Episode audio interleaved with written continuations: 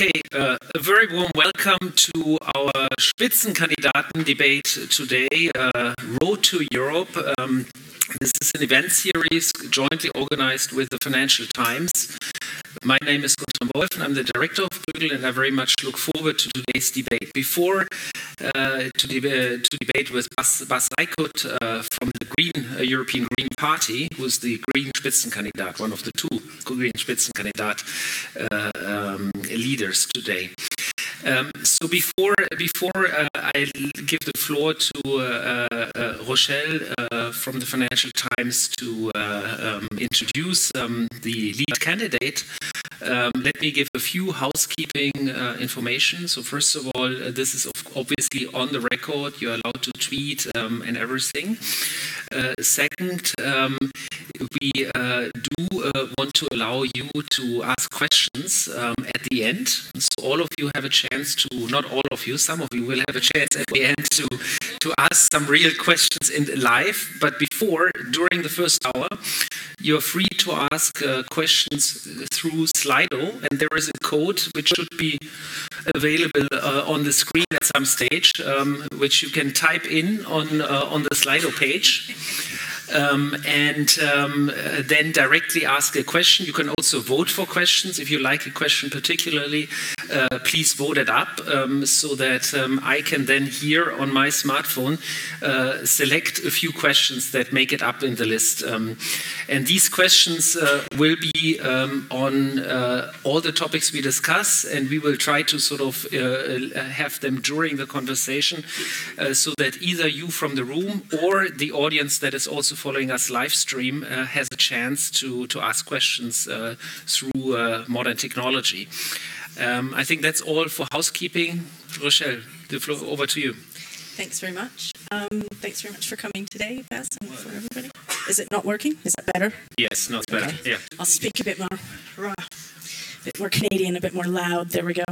Um, I am introducing Bas Eickhout today, who is a Dutch Green Left Party member. Uh, he trained as a chemist in the Netherlands and started his career as a researcher for the Dutch environmental agencies, as well as participating in a number of UN climate summits. He became an MEP in 2009, and this time around, since 2014, was a member of the Committee on the Environment, Public Health and Food Safety. Uh, as Guntram men mentioned, in November he was selected as the co-lead candidate with German MEP Ska Keller for the Greens Party. Um, today we're going to cover four main topics. So the first one will be the growth agenda, second, trade, global and economics, and third one, Eurozone and Euro economy, and fourth one, competition and innovation policy. So we'll kick it off with the growth agenda and how to sustainably generate growth in Europe. Now, obviously, the Greens will touch on environment, but we are also trying to define sustainability as a bit more broadly, so social as well. Um, and I guess we um, see that the European economy is strong, but is showing signs of slowing. Um, there has been uh, productivity lagging and a, and a sort of persistent productivity problem in the EU. They need growth. Um, your manifesto says you're going to build a socially just and environmentally sustainable Europe. Um, how will you achieve this concretely? Well, I think from our perspective, climate change policies have always been also an economic policy, and I think that for us is really the core. And and I really think if you and we're talking about the future economy of Europe here, I think it is very important then to look at the vulnerabilities of Europe. Um, we are very uh, resource import dependent uh, continent. If you compare that to other continents all over the world, we will be one of the more importing continents. So that means a lot of resources we are dependent of to import. Just one number, uh, there will be more numbers floating around, but just on fossil fuels, we, of course, depending on the oil price, etc., but more or less give and take, we are importing 1 billion euros each day. This is also then paying that money to regimes in the Middle East, Russia. So also geopolitically, we are making ourselves dependent very much to, to that level. So I do think there are good reasons for Europe to make and to change our economy into a, well, I will always say a resource efficient economy. What is then also very important is if you see that we all signed up to the Paris Agreement, we know that our economy should be a carbon neutral economy. You can discuss the year, but let's give and take 2050. So if you know that the world is on track in that direction, you know that Europe is vulnerable because of our import dependency, and on top of that, you know that Europe can never really compete globally on, with the labor market, etc. So it will be on innovation. Putting that all together, it's really no rocket science, and I would say it's a no-brainer that Europe should be the one moving the first into a resource uh, um, efficient economy and really investing on innovation to create new jobs that are there to make sure that also in the future we still have an industrial base within Europe. And also the European Commission is very clearly stating that a carbon neutral or climate neutral economy can deliver additional 1 million jobs. So this is, the green agenda is inherently also an economic agenda, and that is also the reason why we are pushing for so much mm, stronger climate action, not only from an environmental perspective, but certainly also from our future innovative economic agenda we've seen uh, the Gilets jaunes protest that's been kicked off by, you know, an increase in fuel policies. We're on the same time seeing students marching in the street. I mean, there's a lot of uh, regions where this would be a very big adjustment socially as well. How how would you address that? Well, well, two answers to that. First of all, um, the Gilets jaunes were they really protesting against that one policy, or were they protesting against broader policies of Macron, where they feel that Macron, as they call it also, is a president of the rich? His first action coming into power was to lower the tax level for the richest which, of course, you can debate to what extent that has an economic impact, but politically it has a huge impact. It was very clear where he stands. And then at the same time, his first real environmental policy is just another additional tax for consumers, then they feel that they are not fairly treated. And then you can get the protest. This is also, and you mentioned it in your introduction, we as Greens in the Netherlands are called Green Left. And I think that you can see all over the boards in with all the green parties. We have always said you need to combine green policies with social policies. You have to make sure it's social just, socially just. Then how to do that? And I think here you have to touch upon the issue on taxation, where Europe is really failing. Taxation mainly on the bigger corporations. Why? We don't have competence. Eh? We, the European Union, does not have competence on taxation yet. Consequence, any taxation policy needs to be done with unanimity. Well, name me one example where Europe managed to get a taxation policy in place. Tech companies didn't work. Changing the energy taxation policies didn't work. It's all stuck. At the same time, what you see at the national level, a race to the bottom, the level of taxation for corporations. So the um, uh, the profit uh, the profit taxation went on an average level from 35% to more or less 20% in 20 years' time. We are going down with that tax level. These are the formal levels of taxation. On top of that, they can, through tax constructions, even pay lower rates of taxation, with the consequence that governments see their income from taxation to corporations going down, and then you have two options or you raise your tax levels on another level. What we see, what we saw during the euro crisis, we were taxing higher levels on labor, which is the most stupid thing you can do, is taxing labor, especially in an economic crisis time, because you are deteriorating the, the labor market. Or the other one is cutting your expenditure. And that's the entire austerity program, which we will come to, I guess, as well. So that just shows you that the social promise of Europe we failed. And taxation policy is one of the key points, and that's really where we as Greens are also. Tax justice is one of our fighting themes and campaign themes for the coming elections. Europe needs to improve on that.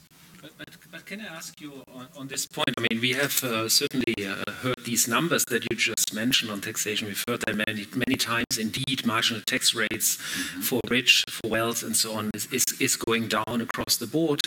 Uh, but what to do about it? Bas Eickhout being pre president of the European Commission, what would you concretely do to address this? I mean, it's all nice, uh, nice to analyze, analyze this, But what can a commission president really do about it? As you know, taxation policy is decided in the council. You would need a unanimous vote in the council. I mean, Not so- necessarily. So what do you do? Not necessarily, because there's also a very clear article in the Lisbon Treaty saying that if the disruption of the internal market is so huge, it gives the Commission the powers to overrule that unanimity. And I think that our unfair business of taxation is a clear reason to use that article. And the Commission, they produced a document on taxation problems. They did that in February, I think, where, as always, good on the analysis, but not going for the tools that really make a difference. They were indeed then referring to the article, well, maybe we can propose that we will change that, but that will be done by unanimity. It doesn't necessarily have to be that way, but you need a much stronger, more political European Commission who dares to really touch upon these issues. And until now, they have not done, and that is something that we Greens will do differently. It's a very strong and daring proposal. Um, would you risk creating a constitutional crisis? Why would it be a constitutional crisis? Because the Commission will start making direct overruling uh, the spirit, at least, of the of I the think- European treaties. yeah, I mean, but I are you think- ready to fight that fight? Yes, and that's why I make the, the, the proposals also. And I think what is the good thing of a European campaign, we are now in a political campaign, is also to address some of these topics. And until now, indeed, the people, they were always a bit hinting at the problem, but not really making it a key project which we need to address when you are talking about the next commission. And really, this is also my criticism to the Social Democrats. They quite often think that you create a social Europe by adding the word social here and there, and also doing a, you know, a social scoreboard. If we are now changing these fundamentals, in the end, the only thing a social scoreboard will notice is that our social indicators will score less and less. Can I can I ask one one follow up question on on the whole social uh, social discussion? Um, you mentioned um, President Macron is seen as the president of the rich. I mean, do you see him as a president of the rich? Um, uh, and perhaps can I ask you uh, then on the economic uh, uh, issue? I mean, the the whole green transformation, the Green New Deal that you propose. It's going to be hugely transformative, and especially people on the on the countryside that depend on cars that are left behind already now in many respects. If you look at the economic indicators, um, they are really not doing as well as people in the city. I mean, the Greens are a party being elected in the cities uh, uh, very strongly. Um, so, so how do you how do you deal with um, uh, the, the social unrest that, for example, the diesel tax, um, a massive diesel tax, will really create? Well, there were a lot of questions there. Yeah. Um, um, I think what is very important is that any political party should try to really make sure that the entire society, you know, it, is, is getting united. This is one of our problems: is the split in society, and indeed you see that uh, on education level, you see it urban, rural, uh, and I think that's also why in our green policies we are also explicitly, of course, talking about an investment agenda, certainly also for the rural uh, areas. I think what is very important, and, and history has shown, is that if you are focusing on innovation, if you are focusing also on tough standards, and let's talk about the car industry. Um, the car industry fought against any tough regulation coming from the European level for, for years. And you coming from Germany, you know very well the German car industry where they positioned themselves. But we managed as Greens also to put tougher standards further into the lawmaking. And now even the law has not even been formally adopted. You see a change at the CEO level, CEO level of Volkswagen, where he was fighting against any specific policy on CO2 standards and more specifically on e-mobility. He's now speaking out on saying maybe this entire approach of being technology neutral doesn't work and we need to be more explicit and focusing on e-mobility. If a big company like Volkswagen is going to do that, you will see that the prices of e-cars will go down substantially. Those prices will go down, which will be in the benefit of a lot of people, and on top of that, a lot of people don't need to protest against the diesel prices anymore because they don't need diesel. And that is important, but you need tough policies. And too often conservative politicians thought they are helping the people by being weak on companies. The only consequence is that the companies are not innovating and that we are lagging behind. Thanks to green policies now on CO2 and cars, we can prevent that in 10 years' time we are importing Chinese cars and still have the possibility of building themselves. And I think that's in the benefit of all of us. So I have a, a question from Slido um, here, um, which is actually asked by Jim Brunson. Uh, very neutral. Very neutral. How would you change? How would you change the working of the European Commission to prevent EU complicity in another Diesel scale, uh, Dieselgate style, style scandal? Um, yeah, that's on Dieselgate, right? I think here also very clear. What you see as a big problem is that we have created a European market halfway. So what we have done is say, okay, we have European rules, but then on top of that, we still have national authorities who will decide who will be authorized to be on the streets. That has changed slightly now, but there's still a big problem that no European or other national institute can do a recall of cars once that has been adopted on the streets by one of the other national institutions. So what you see, we create a European market, but in our rules, we are still having a lot of powers to the national authorities. And what is important is that we have a European Commission who is daring also to challenge more the powers of those national authorities. And that is also key, because if we don't do that, we will create very complicated rules by the national member states that get into so much detail that any car manufacturer knows exactly how to get around any of the testing, which we saw with Dieselgate. In Dieselgate, though, we saw very strong reaction in the US, which was easy because they weren't domestic companies and well, I guess they did make cars in the US, but they, they weren't sort of their national champions, their cars. And in spite of the air quality issues that we have, in spite of all of that, there was a lot of pushback mm-hmm. from the companies when the targets were going through. A lot of pressure was applied. Parliament came out to push in the other direction. Do you think we need to do more? I mean, they bring up the 13 million jobs that are always in this industry. Um, there were a number of member states, pretty close to a majority, that were arguing for much more ambitious. We've seen the same thing in the in the truck targets, and a lot of those people, a lot of those member states are member states where they have domestic industries that are doing this, and they're saying actually the European Commission can set high targets, and that gives our companies something to work towards. But we still seem to see the same voices saying this is this is going to kill jobs, it's going to hurt things here, yet promising you know, electric cars in China. What, what how can you challenge that? Well, I think it is a very good example where the conservative powers in the end are not serving the interests of the people on the long term. This is a short-term agenda. And we, uh, absolutely, I mean, we know the climate agenda means a transformation of a lot of sectors in our, in our economy. And that's also why we are very clearly also saying that in those regions where there will be a transition, there must be just, there must be just transition. So we are also promoting just transition funds in order to help regions to really adjust to that. But I think the problem, the biggest problem is if we are starting to be relaxed about it, it feels like, okay, then we can survive for a while. But what you see is regions outside Europe will, they will speed on. They will move on. They will go for the innovation. And in the end, we all do know that if you want to go to this carbon neutral economy in that sector as well, then you will have to change your current policies on a combustion engine. You can wait be relaxed, think you're nice for the jobs, but that's what I said. Then later on, we will be importing those, and that will kill the jobs. Or you can push them now, go for innovation, and see Volkswagen adjusting their policies now already, saying, hey, we need to adjust our policies. And that's exactly what we need, that they see the future is there, we are hmm. moving there, and we can keep the innovation within Europe.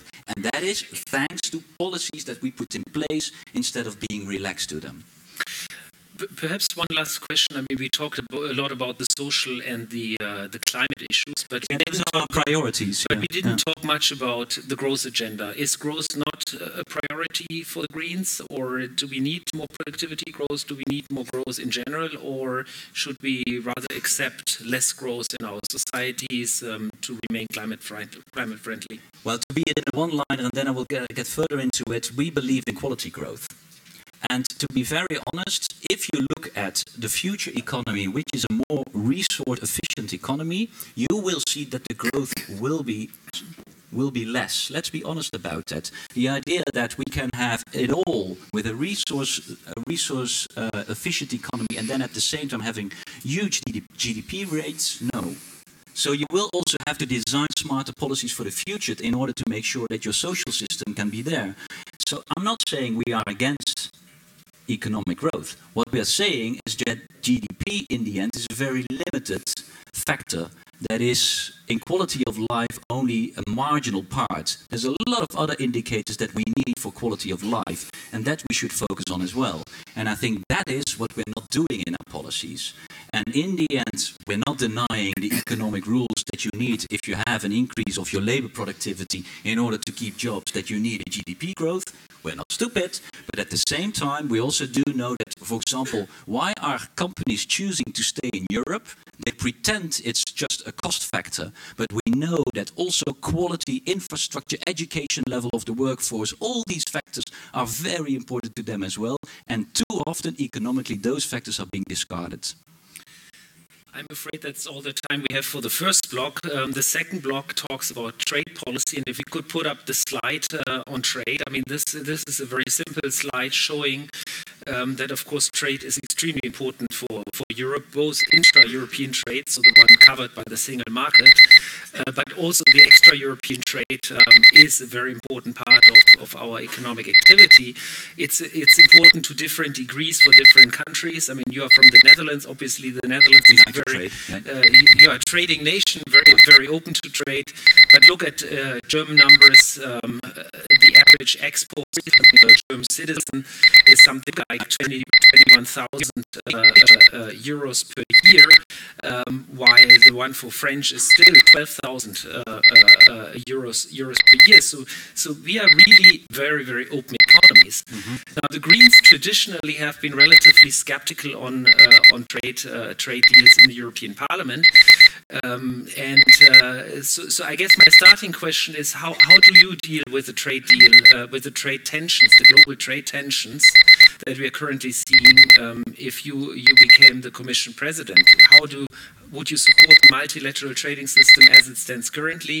What would you do if it is under attack even more than currently? What would you do if it even stops functioning, mm -hmm. which is a distinct possibility at the end of this year? Well, I, I, think first of all, we prefer multilateral trade agreements. So that would certainly be on the, on the WTO level, and then we can discuss to, to what extent you do that. But, but multilateral trade agreements are our preferred option. But we do know very well that for the moment, multilateral trade agreements are very far away. So there will be then a step going into bilateral trade agreements. I think where the Greens have been and are very critical is, of course, the development where we are going to now. The majority of, of this trade, um, if you now want to take the next step in trade deals, it's not so much about tariffs anymore. It's much more about, you know, cooperation on our standards. And you know that. That's also why, for example, CETA, it's not a trade deal, it stands for Comprehensive Economic and Trade agreement. Those words are chosen deliberately. This is more of an economic agreement than a trade agreement. Why? Because really the added value that we can achieve is much more now in corporational standards. And then we really have to come with the question, but who is in charge of that? Who is going to decide on which standards are important and which are not? And that's where we are very critical. This is really the next level of trade deals where we are giving away democratic powers to partly, again, companies or sometimes to even court cases. And then we can get also to the investor courts uh, uh, issues. So this shows that we are not per se against trade deals. But we are very critical the direction the current trade deals are taking. Mm -hmm. Because it is kind of, okay, trade just for the sake of having trade or having more trade, we are moving forward. Whereas I would say in the 21st century, trade is still an instrument, and it should be an instrument to, to, to deliver on the Sustainable Development Goals. And unfortunately, look at the CETA agreement. The first chapters are on economic agreements, and it's all binding, should, shall, harsh, everything. Then somewhere chapter 15, 16, oh yes, sustainable development. We forgot about that. And there it is. The parties agree to take into consideration, maybe do this, maybe do that. That's the current status of trade deals. Pure economics first, sustainable development comes in chapter 15. And I think that should be turned around. Trade deals should be a race to the top. And at this moment, it's still too much a race to the bottom. No, but And we will lose that. So what what concretely would you do differently in negotiating a trade deal if you were in charge of the commission? We would put the SDG targets first. So the SDGs are saying where we have to deliver on on better social uh, justice, all these topics. That should be the aim of doing a trade deal. That's also why we are very clearly saying you should never do a trade agreement with a country that has not ratified the Paris Agreement. This is something that the EU also said, the European Commission said, and then we're still negotiating with the US. This exactly shows you that it's not a priority. And I really think we should be very tough on that to make very clear that any country that is not ratifying the Paris Agreement, we are not doing trade deals with them. So you would pull out of the, uh, you wouldn't negotiate with the U.S. trade and suffer the potential consequences of car tariffs or whatever else Mr. Trump might have in store So, but EU. you, and then in return, you would just follow the threats of Trump. That's what you would do then. I'm not, I'm not in your No. seat. I'm here. I know. So that's why we will not bow for that kind of threats. Because we have a very clear agenda, and if the trade agenda is not delivering on also our sustainable development goals, what's then exactly the purpose of doing that trade deal? So your international cooperation should always be on the basis of your sustainable development targets. That's the core of our future, isn't it? This is also what the countries are agreeing when they go to Rio de Janeiro and sign up for a better world, and then forget about it when they're doing a trade deal. I think that inconsistency is also exactly why people are getting disappointed in politics. But, but concretely, if I, if, if I may, concretely, we have, a, we have a global trade war ongoing between the US and China. We have a, a, a threat from the US president to actually put a 25% tax, uh, not just on steel, but also on cars. What would you do concretely? I mean, there's directly lives and jobs uh, at stake. I mean, will you just say no because he doesn't follow the SDG? Uh, I don't. I, I don't negotiate with Mr. Trump, or would you negotiate with him? I would not agree. I would not negotiate as long as he does not ratify the Paris Agreement. That would be for me a very clear red line. And so, really, so sorry, but all the job losses. But sorry, the other way around. People are saying this and then at the same time not following through. This is really uh, also about the credibility of the European Union. And let's see, let's see, because in the end, the tariffs, if he's going to do that, Trump also knows very well who's going to be hit, probably even more. That's also his own industry. We know that. So it is a policy that will hit both sides. So in the end, will he do so? That's the question. So But you're ready to do counter tariffs uh, against the US? Yes, Tit for tat. yes. Okay, that's a clear, a clear yes. So what about Because the I think- WTO? but this is really, but this is a fascinating one, right? The European Union, and you've put up the graph yourself, ha- has huge negotiating powers because of the strength of our market. But then the moment when we are doing international negotiations, where we are very tough in words, you know, we were celebrating Paris. We were saying, Trump pulls out, we will take over the world lead.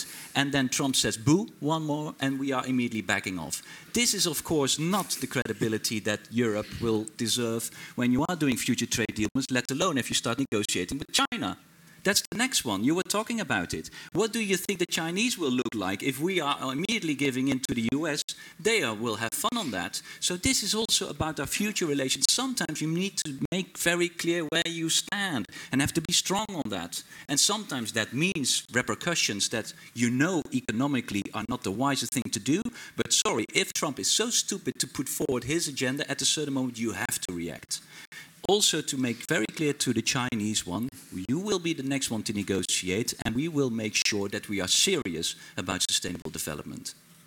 and beyond the sustainability and the climate issues, um, how do you deal with, for example, state-owned enterprises in China and forced technology transfer? I mean, do you, do you just accept that, or no, no? But I think there it's very clear, and we've also said that we have to be much tougher also on the, for example, the steel dumping on the European market. I mean, that's that's uh, that's that's where another policy where Europe should be tougher. Um, on on just on uh, what I think what we should do more, and this is also an important one where you can also uh, combine trade policies and climate policies. When we are designing our own uh, emission trading system, putting a price on carbon, what we have done is creating a very difficult system by giving free allowances to a large extent to companies who have international competition, and with those free allowances also weakening the, the functioning of your trading system because your trading system is then also being polluted with free allowances on it. So you don't have a very well functioning internal system. You can make that very much a very good functioning system, everything to be on the trading market, so everything should, uh, every party should do that. But then you need to protect those companies who are having international competition at the border. And that means a carbon adjustment factor at the border, so that you really are serious, that you show the carbon price that our industry is paying will also be for those products coming on the European market. And that's where you show you are serious about really letting the polluter pay. And you may look cynical now, but is not every politician always talking about, yeah, the polluter pays principle, yeah, that's very important, and then in practice not doing it? Again, that is undermining your credibility much more than for once now really let the polluter pay. What about human rights and how those might fit into future trade deals? I think there, there we will, have to discuss much more about transparency throughout the entire production chain. I think that is, of course, something that we have Greens are fighting for as well. That I mean, some of these experts are more difficult to put into your prices, right? So I think there one of the key things is a full due diligence through the entire production chain so that companies will have to be transparent on how they are doing their production. And if we are doing that, then you will see that that also will get set global standards, which quite often has been the case. So this is more, this is more about transparency. So, so I don't have a, a Slido question on on uh, on trade. But um, you make one there now. But there is a question on coalition building, mm -hmm. and uh, uh, perhaps we can ask that question question in this context. I mean, suppose you are not uh, the biggest party and you don't become. There is still a likelihood. President. I know. I, I, see some people being relieved already. Yeah, yeah. So where's your red line when you when it comes to, to trade deals and you have to negotiate with uh, with uh, with coalition partners? I'm not going to give you an exact red line here, but I do think that we will have to see a change of our of our trade policies. That is for sure. Uh, and I really think this, this is, I think the fundamental question is where do we position sustainable development goals? I think that is for me a key one. In a way, when we embrace the sustainable development goals in Rio de Janeiro, we said that this is the core of, of our future society. If you're very serious on that, then maybe you also should be a bit tougher on it in your trade deals. And I really think we should start trade deals with the Sustainable Development Goals. This is what we want to achieve. Trade is a means to achieve something. It's not a target in its own. And I think that fundamental change is important and that will have follow ups because, from the current trade perspective, any environmental or social policy is a barrier to trade. So, in WTO terms, we can do an environmental policy if we can tell them and show them that this is not a protectionist measure, but that it's you know for environmental purpose. So then WTO will say, we allow you this barrier to trade. Only that language already shows you the problem. Why is an environmental policy or a social policy a barrier to trade? Just think of that. That language, you use it on a daily basis, but it's weird. Well, I would ask the counter question um, what if there was no WTO? I mean, then there would be no no international body whatsoever to uh, to ensure a level playing field, and the race to the bottom would be even bigger. So, so are you in the end supporting the WTO um, and a, a rules-based global trading system, or are you not supporting yeah. it? It's good that you at least confess that there is a race to the bottom. Um, so that's good because that's a no, start. I said if there's no then it's WTO. even bigger, you said. So. If there's no WTO, yes. Yeah, so then it's even bigger. So I think that's a good thing to, to start off with that we want to try to prevent that race to the bottom. And I started by saying that I want a multilateral organization. That's WTO. But I want WTO also to make the UN targets first and on that basis being the fair judge of trade agreements because I do think that there is a need of an objective judge there and I'm very much for WTO being that, but I don't want it to be that trade is the target and that they can say, well, because, yes, it's a barrier to trade, but okay, we allow it because it has an environmental objective. That's for me turning it upside down. So I'm very much for multilateral. I started with that, but they need to change their judgment rules. Okay, so let's move to the third, uh, the third block, which is on the eurozone and the EU economy. If we could put up the slide, um, the next slide. Uh, so this is a slide that looks um, from an upcoming paper uh, of ours that looks at um, uh, regional growth or regional convergence um, in, in the European Union. And uh, basically, the red ones, the red regions, are the ones that have strongly underperformed compared to um, where they should have uh, should have been in the last 15 years, um, given a normal a, normal convergence equation. And so you see, Greece, uh, of course, looks very bad. The south of Italy looks very bad. There's problems in, in Spain, and the south of Spain, Andalusia. Mm-hmm. But you also see the north and the east of France. And so and you see sort of a, a rural-urban divide in, in France very clearly. And by the way, you see a lot of red dots um, in the UK. And on trade, we didn't discuss the UK, but uh, perhaps um, you want to comment at some stage also on Brexit. so, so, I guess my, my question is I mean, this is, we are getting into, I mean, if you became the Commission President, that's the state of affairs you, you take over, right? I mean, it's not a union where every region is doing well. I mean, the east of Europe is doing relatively well, but by the way, if you dig in, you will see that the growth is much stronger in the sort of richer percentiles of the uh, quintiles of the of the population, uh, while the bottom 50% haven't converged much in the uh, in the east of Europe. So you actually would inherit, if I may say so, um, a union. Um, full of divergences, um, partly related to the eurozone, partly related to domestic factors. Mm-hmm. You come in as uh, a commission president. What would you do? I mean, is how do you address this issue? How do you address the reds? I think the biggest issue is here, of course, lack of investment, and uh, I think um, you also have to put yourself the question: where does that come from? And I think partly this is also a problem created by Europe. For example, let's focus on Greece. The way we addressed Greece during the euro crisis was, of course, in a economic downturn, push them to cut their expenditure even further.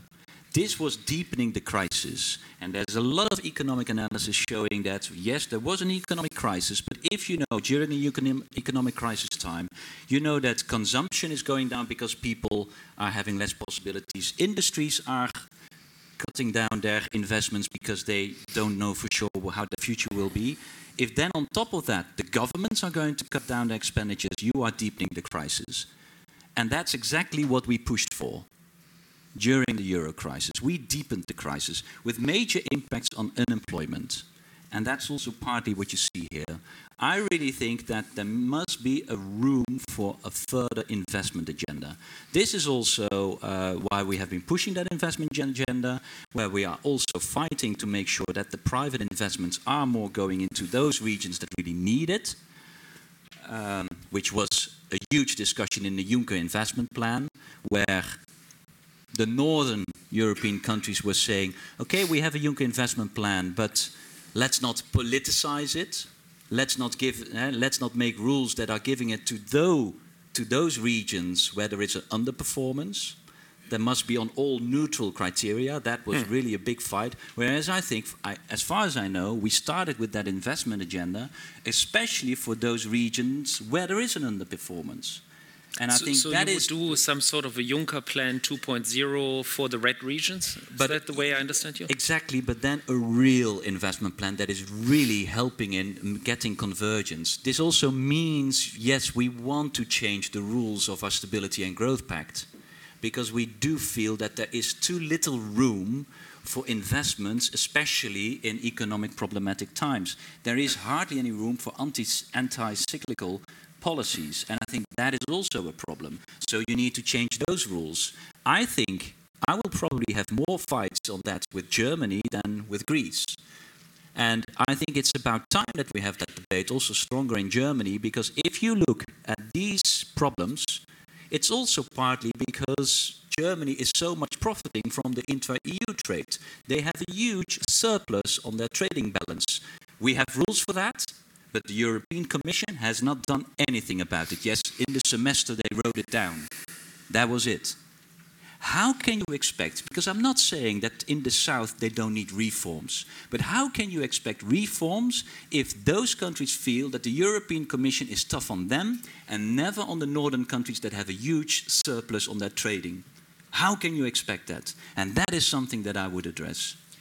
So we've had, uh, there's been accusations around the Commission being quite weak in how it enforces its fiscal rules. And what you're talking about is changing those fiscal rules. So can you, you talk about how you would change those concretely and how you would also enforce it? Well, I think you know here here we get into a very interesting discussion that a bit the the, the, the Netherlands with the Baltic states, you know, this kind of Hansen coalition are trying to put forward. What they're saying is we want a commission that is even more objective. So we want tougher rules, less flexibility, and then just a commission who is just doing spreadsheet economics. So non-political commission. Non-politically, well, I, I am of the opposite opinion, because you can't run economics on a spreadsheet.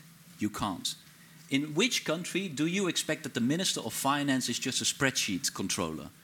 It's not. It's political decisions. So the European Commission, it should be clear that they're taking political decisions. On the Stability and Growth Pact, I would change those rules so there is more room for flexibility, which means political judgment. But then, of course, the democratic control on the European Commission should be much stronger because it then it is further politicization of the EU, which I think is logical. When we choose for the euro, we choose for a very political integration of our economy. Then you also are very clear that this means that you will have somewhere more political guidance, but then you also need to improve the political and democratic control of the European Commission. Hmm. That's the direction. And then you have to be fair to the people that it's politics. Economics is politics. And it's not how the Dutch and others are now portraying it as if it's a kind of a spreadsheet uh, check. If that's going to do, we will never get it out of this system. And I think that's a debate we need to have. But, but, but who is the democratic control of, uh, of, of you when you take a fiscal policy decision uh, or, or a recommendation in the Stability and Growth Pact? Well, first, or in the MIP for that matter. I mean, I think uh, there's lots of parliamentarians out here in Europe that would say we perfectly control what the German government is doing. I mean, that's certainly what the members of the Bundestag are, are thinking, and the same for the Dutch parliament, I'm sure. So, so do you want to take away the democratic control from the national parliaments, No. or? no, I said more democratic control. So now you're talking about taking away. What I'm saying is that Brussels is not democratically controlled good enough. First of all, the European Parliament really should have the right to make sure that a individual commissioner can be sent off. So, in, in the responsible, we made it a couple of years. We ga- gave more tools to the European Commission. We even created a vice president. So, having more political powers. I think the Dutch were pushing for that because as long as the Dutch thought they will be tough on Greece and Italy, we're fine. And then sometimes they started to become tough on themselves, and then it was not so nice anymore. Well, sorry, that's when you have a more political commission. But then we also need to increase our democratic powers on that individual commissioner. And I want much more transparency in the council or in the Eurogroup, for that matters. And we're discussing more the Eurogroup here. If there is one and I think I, I didn't watch Varoufakis last week, but I'm pretty sure he was complaining about the Eurogroup as well. I don't agree that often with him, but I do agree with the black box of Eurogroup. And yes, the Bundestag is probably pretty capable of controlling Scholz in Berlin. But do they know exactly what he's saying in Brussels? Do we as Dutch exactly know what our minister is saying in Brussels? Do the Italians know exactly what they say in Brussels? No. The black box of the Eurogroup, that really should change drastically in order to make clear that it's politics taking place and there also should be democratic control of that system there. And then I think you will have more room for investments, and that, of course, should be done. The alternative is I mean, this picture would have been much worse if we had, did not have the ECB. Mm. Well, that's a democratic problem. And too many politicians have been very happy that the ECB did some of its policies without any democratic control. I think that's a much bigger problem than what I'm promoting here. But, but can, I, can I ask you still, sort of, on the initial question? I mean, so what concretely do we do about growth in Greece, growth in Italy, growth in parts of France? I mean, if you even want to constrain the ECB, I mean, who in the end is going to help? I mean, the, you, you talked a lot about the fiscal rules and mm-hmm. different interpretation, but a lot of the constraints that are being uh, uh, that Greece and also Italy is confronted with have less to do with the fiscal rules and much more to do uh, with the fact that they have a high debt level, that financial markets impose constraints on their ability to borrow, um, that you know we even want some market discipline through through financial markets. So are you are you saying we should just give debt relief to Greece um, and and support? Uh, Italian investment through uh, European tax, uh, taxpayers, or, or how, how do we go about in really dealing with this growth problem? No, I think once you are more politicizing the room for investment, what I was promoting, then of course you also can steer more in which direction the investment should go. Mm-hmm. And I think that is a very important one. And you will not be surprised that then, of course, I am combining that investment agenda again with my green agenda, talking about the future economy, which we did in the first block you have to make that combination. And there's a lot of potential in Italy, but it's indeed underutilized. And I think that's partly you can overcome that with a uh, investment agenda, and at the same time, then you can also ask in return some of the reforms that are needed in Italy. So again, I'm not saying that Italy itself should not do reforms, and I'm not saying that Europe and the European Commission should also have a debate on that. But what I'm saying is that you have a much more credible agenda if you are combining those questions and demands you put on those countries, if you combine it with a credible investment agenda that is also helping them. And on Greece, last point on debt relief, you know that the Greens have been saying the debt levels of Greece are so high that there must be a certain level of debt relief. But that is for Greece a very specific case. Mm. And I think that is something, by the way, we promise it to Greece. Again, here, talking about credibility, we pushed them in all kind of reforms. We pushed them in a huge austerity agenda, which they did, and then we said, once you do that, we will talk debt relief. Oops, we forgot about the second part. We're not talking about it anymore. Again, what's your credibility in Netherlands and Germany if you do that promise and you do not fulfill that promise?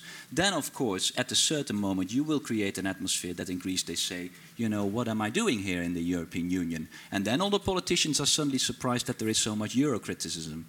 There, you really, if you are promising a debate on debt relief once Greece has done its reforms, I think it's about time that we follow up that promise to them, isn't it?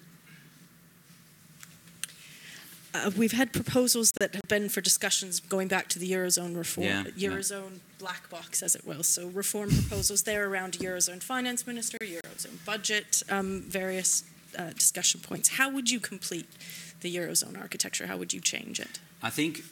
In a general one, I think one of the biggest things that we need to create is still more solidarity within the eurozone. And yes, some people will immediately call that a transfer union, right? It's like, oh, transfer union. But maybe to make very clear, the Eurozone is a transfer union. It's a transfer union mainly of goods from north to south. It is. The country profiting the most of the Eurozone is Germany. All the analysis show they are profiting a lot on the Eurozone. It's a transfer union. And then we also have to make sure that maybe at a certain levels we need to also really complete the Eurozone policies by also creating more solidarity the other way around. And I still think that one of the easiest ways is by looking at our debt levels. And yes, I think Eurobonds can be a very good promise there. And I would do it in a clever way where you say we are making Eurobonds to the level of 60% because that will create an incentive for all the countries to lower their debt levels to that level, because higher will become more expensive. And then to that 60%, you are making Eurobonds. So you are creating solidarity in the system. And yes, you can call that transfer union whatever you want, but I really think we should be very honest to everyone in the European Union. We choose for the euro, we choose for the eurozone. With that, we created a transfer union, and maybe it's about time to complete that reform instead of now doing it halfway, which is again mostly profiting the richer countries in the EU. And that's exactly that feeling that Europe is not playing out mm. in a fair way until now. Well, perhaps we created a transfer union, but certainly when we created it, uh, we promised to the citizens that we wouldn't create it. So um, that's um, yeah, but that's that's exactly that's what my what Helmut yeah, Kohl was but that's saying. exactly my uh, complaint and, and accusation right. that that was a false promise. So one last word on uh, on this island, uh, which has a lot of red, um, yeah. the UK and Brexit. Yes. Um, yeah. You being the Commission President, what kind of relation will you establish with the UK? Well, I think the, the political answer is that they should decide first. Um, you know, I still hope that we can prevent the Brexit. It's really a lose-lose case for all of us. So, in that sense, if we can still prevent it, it's, it, it would be something important to me to, to, to establish that. Uh, I'm not sure we can, um, but if we can, uh, if it will not, if it will not be a, uh, and there will be a Brexit, I think what is very important is that we it's in our best interest to keep our markets as close as, as possible. And yes, that means de facto it means a soft Brexit. But to be very honest, I think the only possible majority you can find in the British society on a Brexit is a softer Brexit than what Theresa May is pushing for now. The attitude of the EU has been okay, these are your red lines. If these are your red lines, this will be the Brexit agreement. But I think it's about time that we are really also making clear that trying to get a Brexit through party politics with a majority in the Tory party instead of a majority in the society is not giving a Brexit that will at least keep the problems as, as small as possible. Follow up, or shall we move on? I think the next block. I thought you would come in now. I don't know that I can. Uh say that calmly. Um, okay, well, let's move on to the final block then, which is the um, competition, industrial policy, and uh, still seems to be fine up there for everybody. Uh, so, competition policy, uh, industrial policy, and uh, innovation. You've touched on innovation, but we'll probably leave that to the end. So, if we start with competition policy, we've had a fairly concrete example recently yeah. with the uh, veto of the Siemens Alstom merger, which really ignited this um, this debate. So the Franco-German push to say we need to really help Siemens Alstom to become a world-beating sort of company to compete against this Chinese competitor who may be coming eventually. Um, compared to the commission and Commissioner Vestager, who stood the ground and said, actually, the, the facts don't support that case. The companies needed to do something quite dramatic to get approval and decided against it, so she vetoed it. Um, what would you do if you were commission president? What's your view on that decision?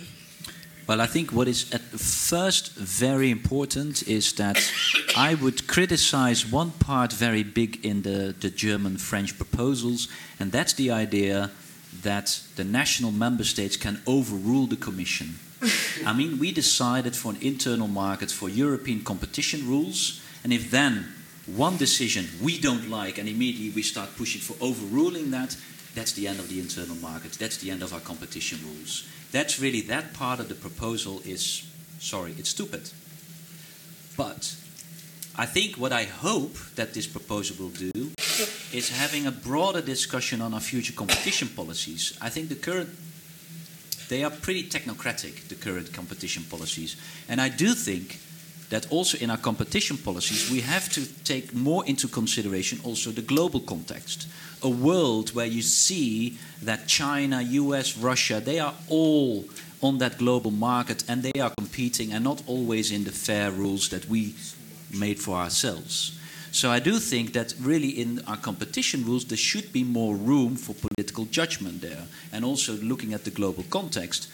but it should always remain in the hand of a European Commission because they are responsible for that. So, opening up that discussion, you know, should we not be a bit more looking at the rules again? Are they fit for purpose for the future? Certainly, if you look at global competition, let's have that discussion. I'm open to that, and as a president of the commission, I would say, okay, let's have a discussion on that.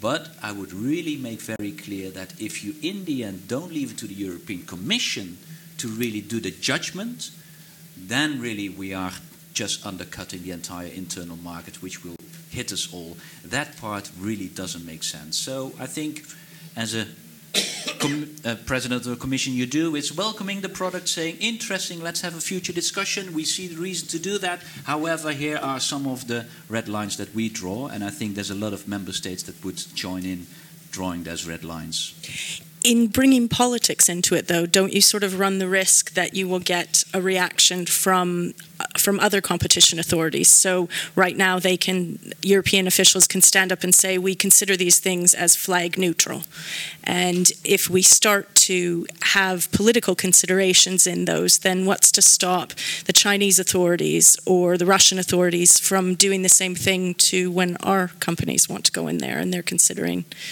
They are doing it. Do you really think that there is no political interference? More overtly? yeah, but this is really sometimes a bit the naive European attitude that we think that the entire world is a kind of a fair market where everyone is on hmm. fair rules. You know, it's a brutal world outside. And, and, and I think it's about time that the Europeans become a bit less naive on this, that they know that this is the case. I still think that it's very important to base it on your rules, but in those rules you will have a bit more flexibility. Again, you have to increase your political accountability of, of course, who is doing that. Uh, I think that is uh, very important as well. But we do know that internationally, these are all geopolitical tools that people are working with. And of course, we can still think that that is unfair, but I also think it's about time that we do realize that this is also in the global context we are acting.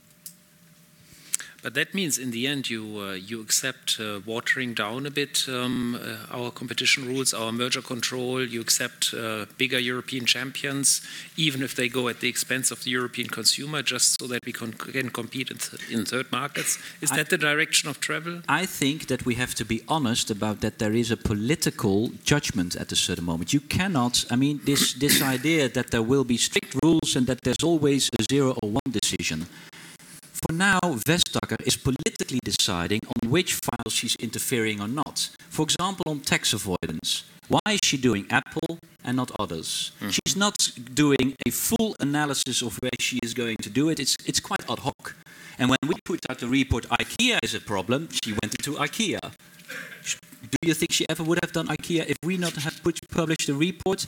There is in every decision a political decision. Let's be honest about that. Mm -hmm. And I'm not saying it's watering down. I think it's honest that sometimes, in some cases, you can see that there is a dilemma between creating a well-functioning market that is theoretically leading to lower price for the consumers within the European Union and global competition. Let's be honest about that, that there are trade-offs, that there are dilemmas. And let's not pretend that we can just make rules that is always a binary choice in the end because that's what it is. Again, this idea that the European Commission can be a judge that is just saying it's yes or no, this is not reality. And I think we have to be honest about that. We have to create that flexibility, but that also means, yes, being honest that you are having a more political role, which is there already. Vestager is choosing politically which files she takes on board and which not. But she's open about it, isn't she? She's not open on why she's not doing files. She's open on files which she's doing, but there's a lot of tax avoidance she's not addressing. Has she ever explained to you why she's not doing the others? Has she explained to you why she was not doing IKEA until we came up with the report? Did she explain that to you? Not to me. She said to me, Oh, that's a very good report of the Greens. We are going to look into it. That's very nice.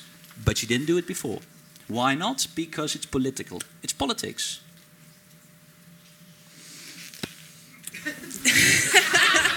I'll have another glass of water.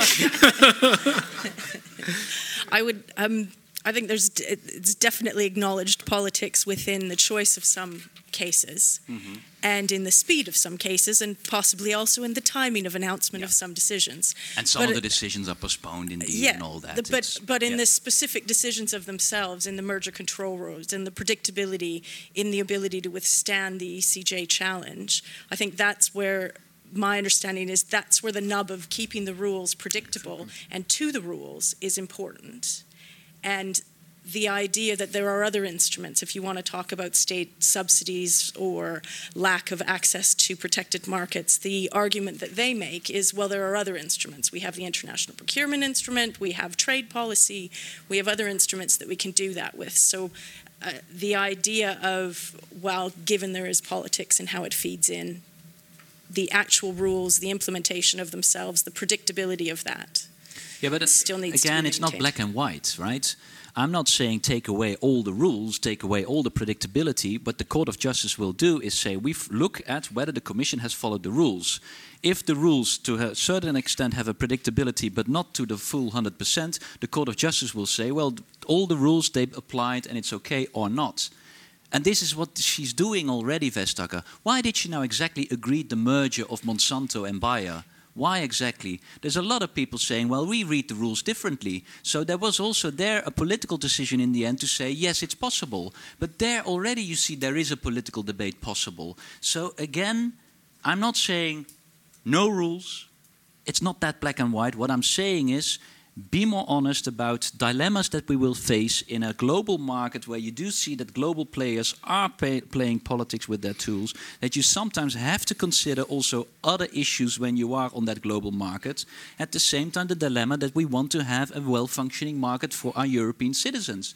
I want that too. That's why we have the rules. But there is a, there is a level of political judgment there, which the Commission is already applying. I think we should be more straightforward and honest about it by making that in the rules. The Court of Judgment can still do a huge assessment of it, but that the suburb will say, well, this was part of their flexibility, but all the rules that she had to apply have been applied. The Court of Justice will still have that role. But I, I still don't really get where you're getting with uh, uh, where you where you go to with this politicization. I mean, yes, there is politics, and we need to be transparent about it. That's that's all fine and good. But what do what does it mean concretely for decisions? I mean, take the Siemens Alstom again. I mean, Manfred Weber, your competitor for uh, for the position, tweeted, "No, this was a big mistake. This decision. We should have allowed the merger Yeah. because you know we need to compete with China. It would have meant also." 51% of the European market share would have been in the hand of one company, Yep. which probably means taxpayers that pay for these trains would have paid extra. And Margrethe Vestager, in her, her ruling, has clearly said, well, I, Siemens and Alstom could not make the case clearly that there would be lots of efficiency gains and prices would be lower. Yeah. So, so in the end, yes, it was a decision that will have to stand in the Court of Justice. Yes, there may have been some politics in there, um, but at the end of the day, I mean, been, mhm. at the end of the day, I mean, would you, as a Commission President, support that decision, or would you have allowed it? I mean, eh, would you would you would you want to have bigger European companies, even this- if it means higher prices for consumers? In this case, I think I think I would have followed Vestager's uh, decision. I mean, I also did not tweet that. I found that a very stupid tweet of Manfred Weber. I mean, on what basis did he say that? I think because she followed the current rules. What I'm saying is that for future decisions, there might be that you have to consider also that global market, and or you will be surprised. I think there should be in the competition rules more room for sustainability. Just one example in the Netherlands, where there was a consortium of parties saying we want to make sure that there is more consideration of animal welfare in our chicken products. Vestager said no to it because it could lead to a higher price of the consumers. Mm. There you go again. Technocratic approach, higher price, it's a problem. Animal welfare, anyone? We don't care. Exactly, that's the problem. The world is complex outside. There should be room for political dilemmas. And then, of course, you should be clear about why you decided something, taking into consideration that political dilemma. But first, change those rules, then do it. And don't as what a bit Manfred Weber was doing it, and I think here the campaign might be a bit part of it. Never talk about any problem with competition policy, but then when there is something that is big in Germany, being tough on Twitter. Sorry, that's not politics. So, so coming to coming to Slido, you mentioned an, animal welfare is one criterion that could play into competition policy. Yeah. Uh, a person uh, called Paul uh, asked the question: In light of the Siemens Alstom debate, in order to maintain its status as a world leader in clean energy, will the EU need to change its competition policy? Pooh. Let me be very honest that I did not look at the rules with that angle yet. But I can imagine that that should be a consequence, yeah. Because I do think that if you are taking your agenda serious, you need a decarbonization of the energy sector first. The best way is, of course, renewables, because that's also at the same time very much making your own energy. So we need that to have that. And I think that is also something where we can be globally leading on. So let's see whether the current competition rules are favorable for that or not. I'm not now going to be very tough on Twitter, say yes or no. I'm saying that you should take these issues into consideration in future competition rules. But you need to change the rules for that. Okay, I think uh, I don't have a watch here anymore, but uh, a clock. But I think the 15 minutes are over. Uh, Feels so, like it. so, so uh, I think we can we can open up questions to the audience, but also if you have a general question. Um, Yeah, I just wanted to ask. Um, we're expecting fragmentation. That's what all the polls are indicating. yeah. Um, and so I want to understand what kind of coalition you'd be willing to build. Would you be willing to go into coalition with the EPP? And what are your red line policies? What are the things that you absolutely would want out of that?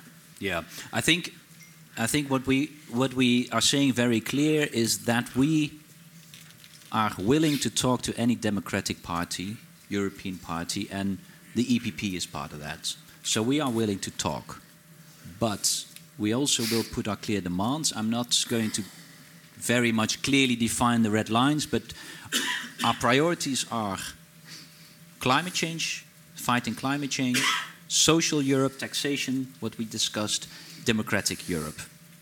Rule of law, that's, that's, I mean, if there should be now one thing which we should not politicize, it's the rule of law. Those are the fundamental values basing our, where we base our society on. These are also the first articles of the Lisbon Treaty, and they are there for a reason. Hmm. And there you really should depoliticize. And I don't think the Commission did that.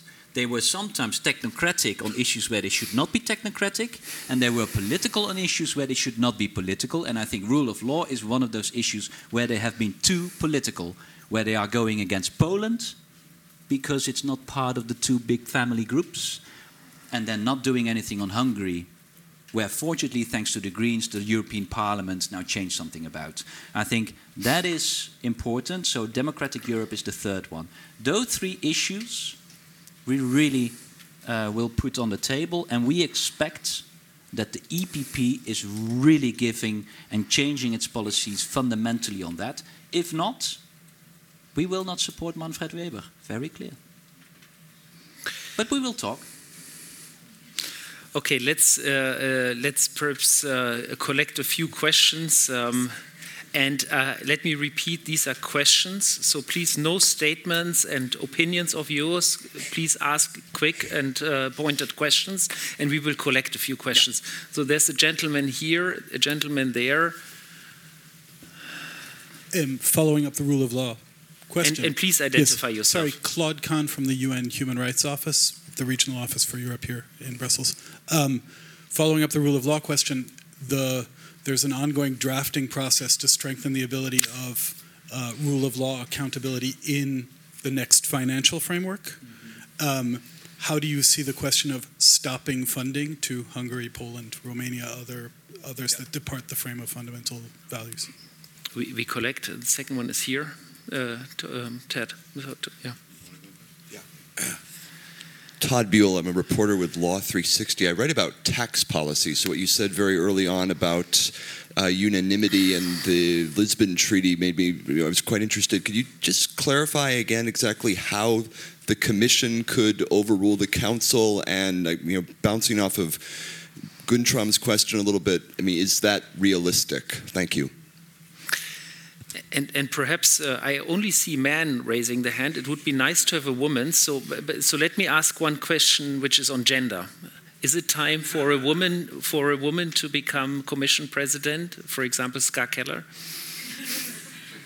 so perhaps we take those three and then we go for the second round.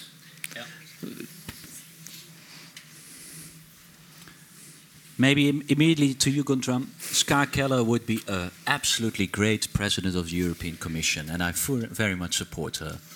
So that's on Ska. on the, But in general, is it time? I, I do think it's time. To be very honest, yes, I do think it's time. If you see that every five years the, Europe, the new president of the European Commission has to start begging to countries, please give me a woman, then you get a better post in the European Commission, it's, it's really pathetic. That we are still, I think we are in the 21st century, and that we still are begging for countries coming up with women, it's really a disgrace. And I really think that should change. Well, I can only say of the six uh, lead candidates, uh, we have we have six men. You are, of course, an exception because you have a two. I'm, I'm And- 50%. yeah. And and the liberal and the liberals have uh, have more than fifty percent. They, they have so they have uh, seven people. I still don't know exactly what that means, but there there are five. Yeah. But also the GUE, which you don't have on your list, they also have a woman. They also come with Okay. two and one woman. No, it's the two big groups coming with a man again. Yeah, yeah, yeah. okay, yeah. so let's Leave it take to that, the other. right? Let's take Um, the other questions. uh, on the financial on the financial framework, um, it's a very good question, but it's also a difficult one because, as I said, we need to be much tougher and more objectively strong on the rule of law. But then also, one of the sanctions you can do is, of course, cutting your uh, your, your funds to those uh, countries. The problem, however, quite often is you are hitting the regions and you are not hitting the head of state, who is responsible for the government doing things. So, what we have uh, as a position is that we say we are not necessarily for cutting your funds. What we are saying is that Brussels should take over the decision making on where the funds go to. So you take away these co-decision powers that those countries have. So if you are really not working according to the rule of law that we think, then you should take away that power. And that is most of the time a really big punishment. Look at Orban, who loves to give his old village where he was born another football stadium. I think taking away that possibilities is hitting him much more than ta taking away the money. Because now they use the money to give it to the friends where they want it. And I think give, taking away that power is more effective than taking away the money. So that's a bit of a subtle reply that I would do to that. Um, on taxation, um, your last part, whether it's uh, it's credible or rather, What would the consequences be? Yeah, but I think we discussed on that. I mean, we we can't see the consequences yet. But what I do think is that it's very important that the European Union shows strength and credibility. That if we are making a statement, that we follow up. Because in the end, certainly in negotiations with the United States, it's much more important to stick to your position and be credible instead of showing your weakness and knowing that you will be a playball. Where that will end, we don't know. But also, the other way around, we don't know where it will end if you are showing your flexibility. And then on the article, and the problem is, I forgot the exact article. That I think it's 100, yeah, 116, right? Yeah, I, I had it in the back of my mind, but I didn't dare to throw it out because if it's the wrong, I will get that back. But it is Article 116 of the treaty. That's giving that possibility. So, so we have a gentleman here. Um, yes. Thank you. Lars Hogod, formerly with the Commission. I was in charge of the CAP. The CAP, the structural funds, the social funds, are all transfer unions. It always was the case, still are the case. It's probably the reason why the member states, the northern ones, are against increasing the 1% uh, income uh, limit on, uh, on resources. I have a question re- regarding the Stability and Growth Pact. I could totally agree with you, the idea of having Eurobonds. But another thing is the 3% deficit rule. The 3% deficit rule says basically that every public expenditure going beyond 3% is a bad thing. Why not make a clear distinction, like companies do, between investments, which are productivity enhancing, uh, uh, like research and development, education, infrastructure, highways, uh, So golden rule. so forth, and, and create a positive list, because otherwise it's completely open. Okay. A positive list on what kind of public expenditure is uh, considered to be investment and should therefore be excluded from the 3% deficit rule, which Okay. are Okay. productivity enhancing and so forth. Okay. Thank you. Okay. Thank you. So then there is a, a question. Let me t- take in the back. I think the gentleman there in the back was asking a question. All the way at the back. Um, There's a woman. Oh, and there, uh, the absolutely.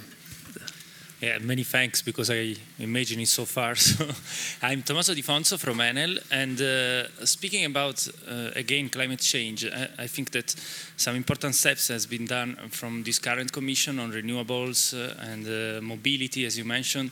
Uh, what do you see as a, a possible priority for the new commission? I mean, maybe starting to heavily intervene on uh, other industries. So, priority for the new commission. Thank you. Thank you. The third question is here. The lady. Um, second row. Second row on the right. Yes. Hello, I'm Eleanor. I'm here as a youth ambassador. Um, it's great, uh, Bas to hear you talk about the SDGs in the context of, context of trade. Um, we know the SDGs are um, global agenda and they need to be achieved with a global solidarity.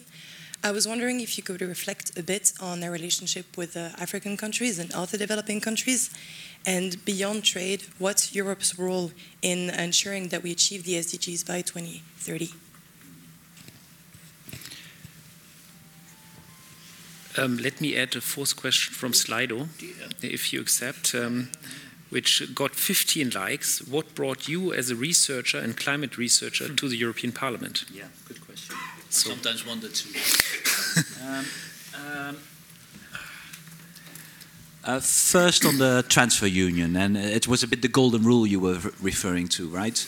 Uh, to be very honest, I'm not so much a fan of that because then you come into the discussion what is an investment? And that is not a clear cut answer either. And you get a kind of no, we don't count this investment and we do not. And oh, I'm not in the 3% yet, so I'll also take out this one. That's why I prefer more flexibility in the rules. Every part is, every investment should be part of that. So you should have a guidance in that direction, but there is flexibility, and on the basis of that, the Commission gave, which by the way the Commission has. The Commission has this flexibility, but they are not always good in arguing for it. And for, by the way, this one, what was one of the most stupid remarks over the last five years, was Juncker's remark because it's France. That was because we know it was not exactly the reasoning why the Commission did it, but of course Juncker was doing this a bit. It's Juncker's humor doesn't always and it doesn't land well that often. I have to uh, I have to say. And of course, now still, a lot of people say, see, this is the Commission. Because it's France, they get more flexibility. Whereas, no, he should have said, there are good reasons why there is flexibility in the rules, and this and this and this is the argument why France is getting it. But he probably had not have the arguments in his head, and that's why he said, because it's France. Very funny, but it undermined the role of the Commission totally. Stupid. And I think that flexibility I prefer than getting into a discussion which investment is part of it and which not. So that that would be my uh, my answer on that one. Um, on the future uh, for the next commission, I still think we're not there yet with energy and transport. I mean, energy still infrastructure, huge challenges. We still need a coal phase out on transport. Aviation, need to talk about aviation. But on the others, I think what is very important is the energy intensive industry. If you see how they now need to move to a zero carbon uh, economy, then it's very clear that the zero, that the energy intensive industry needs industry support for innovation. That's why we need a stronger ETS system. If you have a stronger ETS system with your border checks, then your revenues can go up, and those revenues should be allocated much more to innovation for those energy intensive industries that we are doing now. That's a fight with the ministers of finance because they hate it that money gets allocated. But I think that's also the clarity that industry deserves and needs in order to push them to zero carbon. That's the, the price I'm willing to pay for getting the industry moving. But I think the energy intensive industry is really the next step that we have to work on. So, steel, cement, chemicals. Um, developing countries. To be very honest, I do think the trade agenda is very crucial because, of course, we can talk about the ODA money and all that, but it's peanuts if we don't get our trade policies in place. And it's the same with CAP reform. Also, our agriculture policies, if we don't make them fair and green, you also you can talk about any ODA money what we want, but that we take away with agriculture policy. So I think that is very important. But of course, when we are talking about investments and ODA money to developing countries, it should be much more long term focused. What you see now is that, oh, there is a migration crisis and all the ODA money goes to the migration crisis, not realizing if we don't do something about other policies, the migration crisis of the future might be much bigger than what we are trying to address now. So I think future oriented ODA money is also there very important. Why did I go into the European Parliament? Um, Oh yeah, you asked it through um, through Slido. 14 likes. So it's 14 likes. The most uh, most yeah, question. Um, I think uh, 10 years ago. Uh, oh, this really sounds like granddad talking. Um, 10 years ago, when I was still young. Um, oh, you're still pretty young. 10 years ago, um, I got frustrated by seeing that all your analysis and uh, scientific research on climate change was giving one very clear message, and that is we can do something about it. It's good for the economy, but it, we do, should do it now. And to be very honest, this is still the message of all the climate researchers 10 years later. We can do it, we should do it, and it's also best if we do it. The problem was is was at the political level. And I thought I have two options in 2008 when I decided. I can become old and cynical and just shout at the television that all the politicians are stupid. Which, by the way, is an option I can still do, of course, later on. or at least I can try to change it myself, go into politics, and then later on see maybe that indeed I go for the cynical option later on, anyhow. And that's why I went into politics. And then maybe on a positive note, it's not that bad politics. I even liked it, and I still like it. Very good. So we, I think we have time for two or three more. There's the gentleman with the white um, here at the back. Um. Hello, I'm Sofiane Noire from uh, IOM, International Organization for Migration. I have two questions. One, which is related to migration. I would like to know your views on the situation and, and, and the policies that you would like to implement in case you uh, president of the European Commission. And the second uh, question is not related to that. It's uh, related to the to the map that we've seen uh, earlier with uh, this uh, Western and Southern Europe in red and the rest in, in green. Uh, so there are some talks. I'm French about leaving the the euro in Italy the same. What are your views on that? so would this make sense? Voilà. Then the gentleman here in front. Is there one more lady, please? Uh, uh, thank you. I'm a correspondent of Deutsche Welle, Yuri Shiko. So you mentioned uh, this dependency on resources coming from the countries with the uh, undemocratic regimes. But there are other people who are saying, well, we need to trade more with Russia.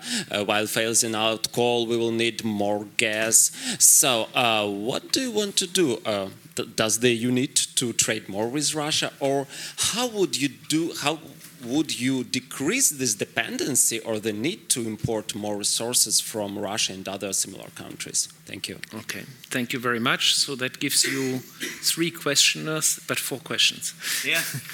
Um, uh, on, on, the first question on migration, I, I, think it's a bit going too far now go into this entire topic because then we're sitting here for another hour.